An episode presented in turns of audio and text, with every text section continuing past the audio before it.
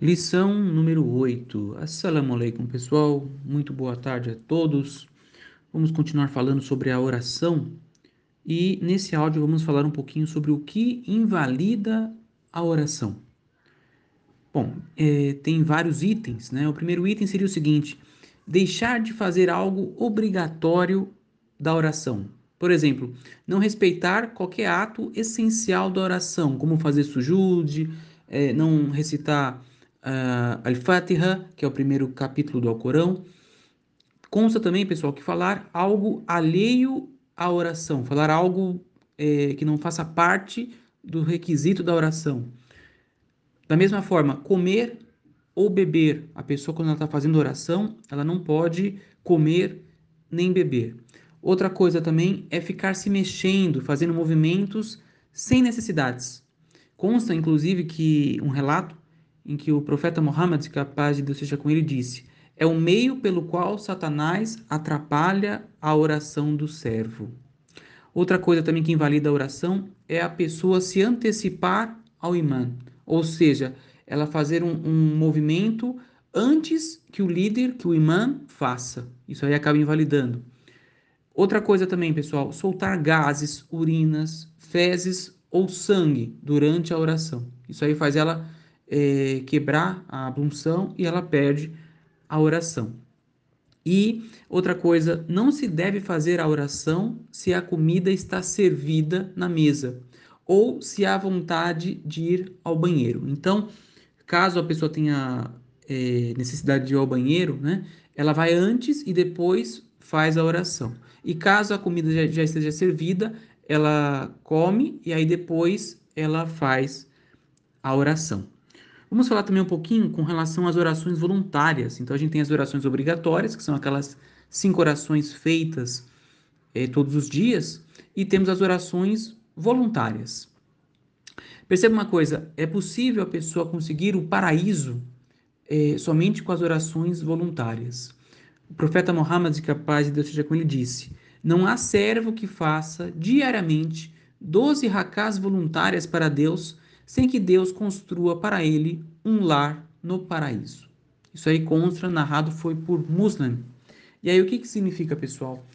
É, essas orações voluntárias, elas são feitas entre as orações obrigatórias. Por exemplo, a oração do Fajr. Você, tem, você faz dois rakás antes do Fajr. Aí logo depois você faz o Fajr. É, na oração do meio-dia, você faz dois rakás, depois você faz mais dois rakás, ou seja, são quatro rakás separadas. Depois você faz a oração do meio-dia, e aí depois você faz é, dois rakás logo depois. Dois rakás depois do Meghrib e dois rakás depois da oração da noite. Somando tudo isso, dá 12 rakás voluntários e consta que Deus ele construirá uma casa no paraíso para essas pessoas que fizerem essas orações voluntárias. É, consta, inclusive, também, pessoal, que Salban relatou que ouviu o profeta, que é a parte de Deus seja com ele, dizer: Multiplicai as vossas, as vossas orações voluntárias. Cada prostração que fizer, é, você será elevado em um grau e será perdoado em um pecado. Então, assim, é algo muito, muito bom fazer orações voluntárias, adorar realmente a Deus de forma sincera. E aí, Olha só que interessante.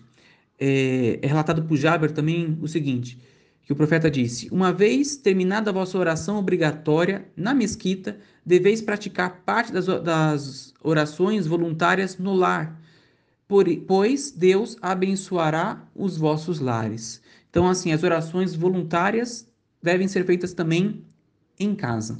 Isso é uma coisa muito, muito importante. É, vamos falar agora um pouquinho, pessoal, com relação à oração Witter. As pessoas elas não, não conhecem muito. A palavra Witter significa ímpar e ela é considerada como sendo a melhor das orações voluntárias. Ela não tem uma quantidade definida, mas o mínimo dela é um haká e o melhor é três. E a pessoa ela pode fazer mais. Consta, inclusive, em alguns relatos, que o profeta, que a paz de Deus esteja com ele, fazia 11 rakás.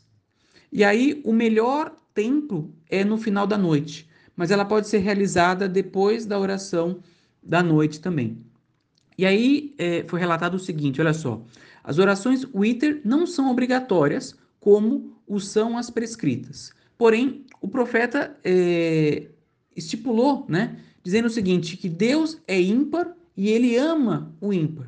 Portanto, é, nós devemos cumprir essa oração Wither. E aí então Aisha, que foi a esposa do profeta, que Deus esteja satisfeito com ela, relatou: o profeta sallallahu alaihi wasallam praticava as orações Witr no início da noite, logo após a oração da noite. Praticava também no meio da noite e no final da noite. E às vezes praticava um pouco antes da madrugada. Ou seja, não tem um horário é, específico, tá? Mas ela pode ser feita depois da oração da noite, ou então no meio da noite, ou então é, antes da oração da madrugada.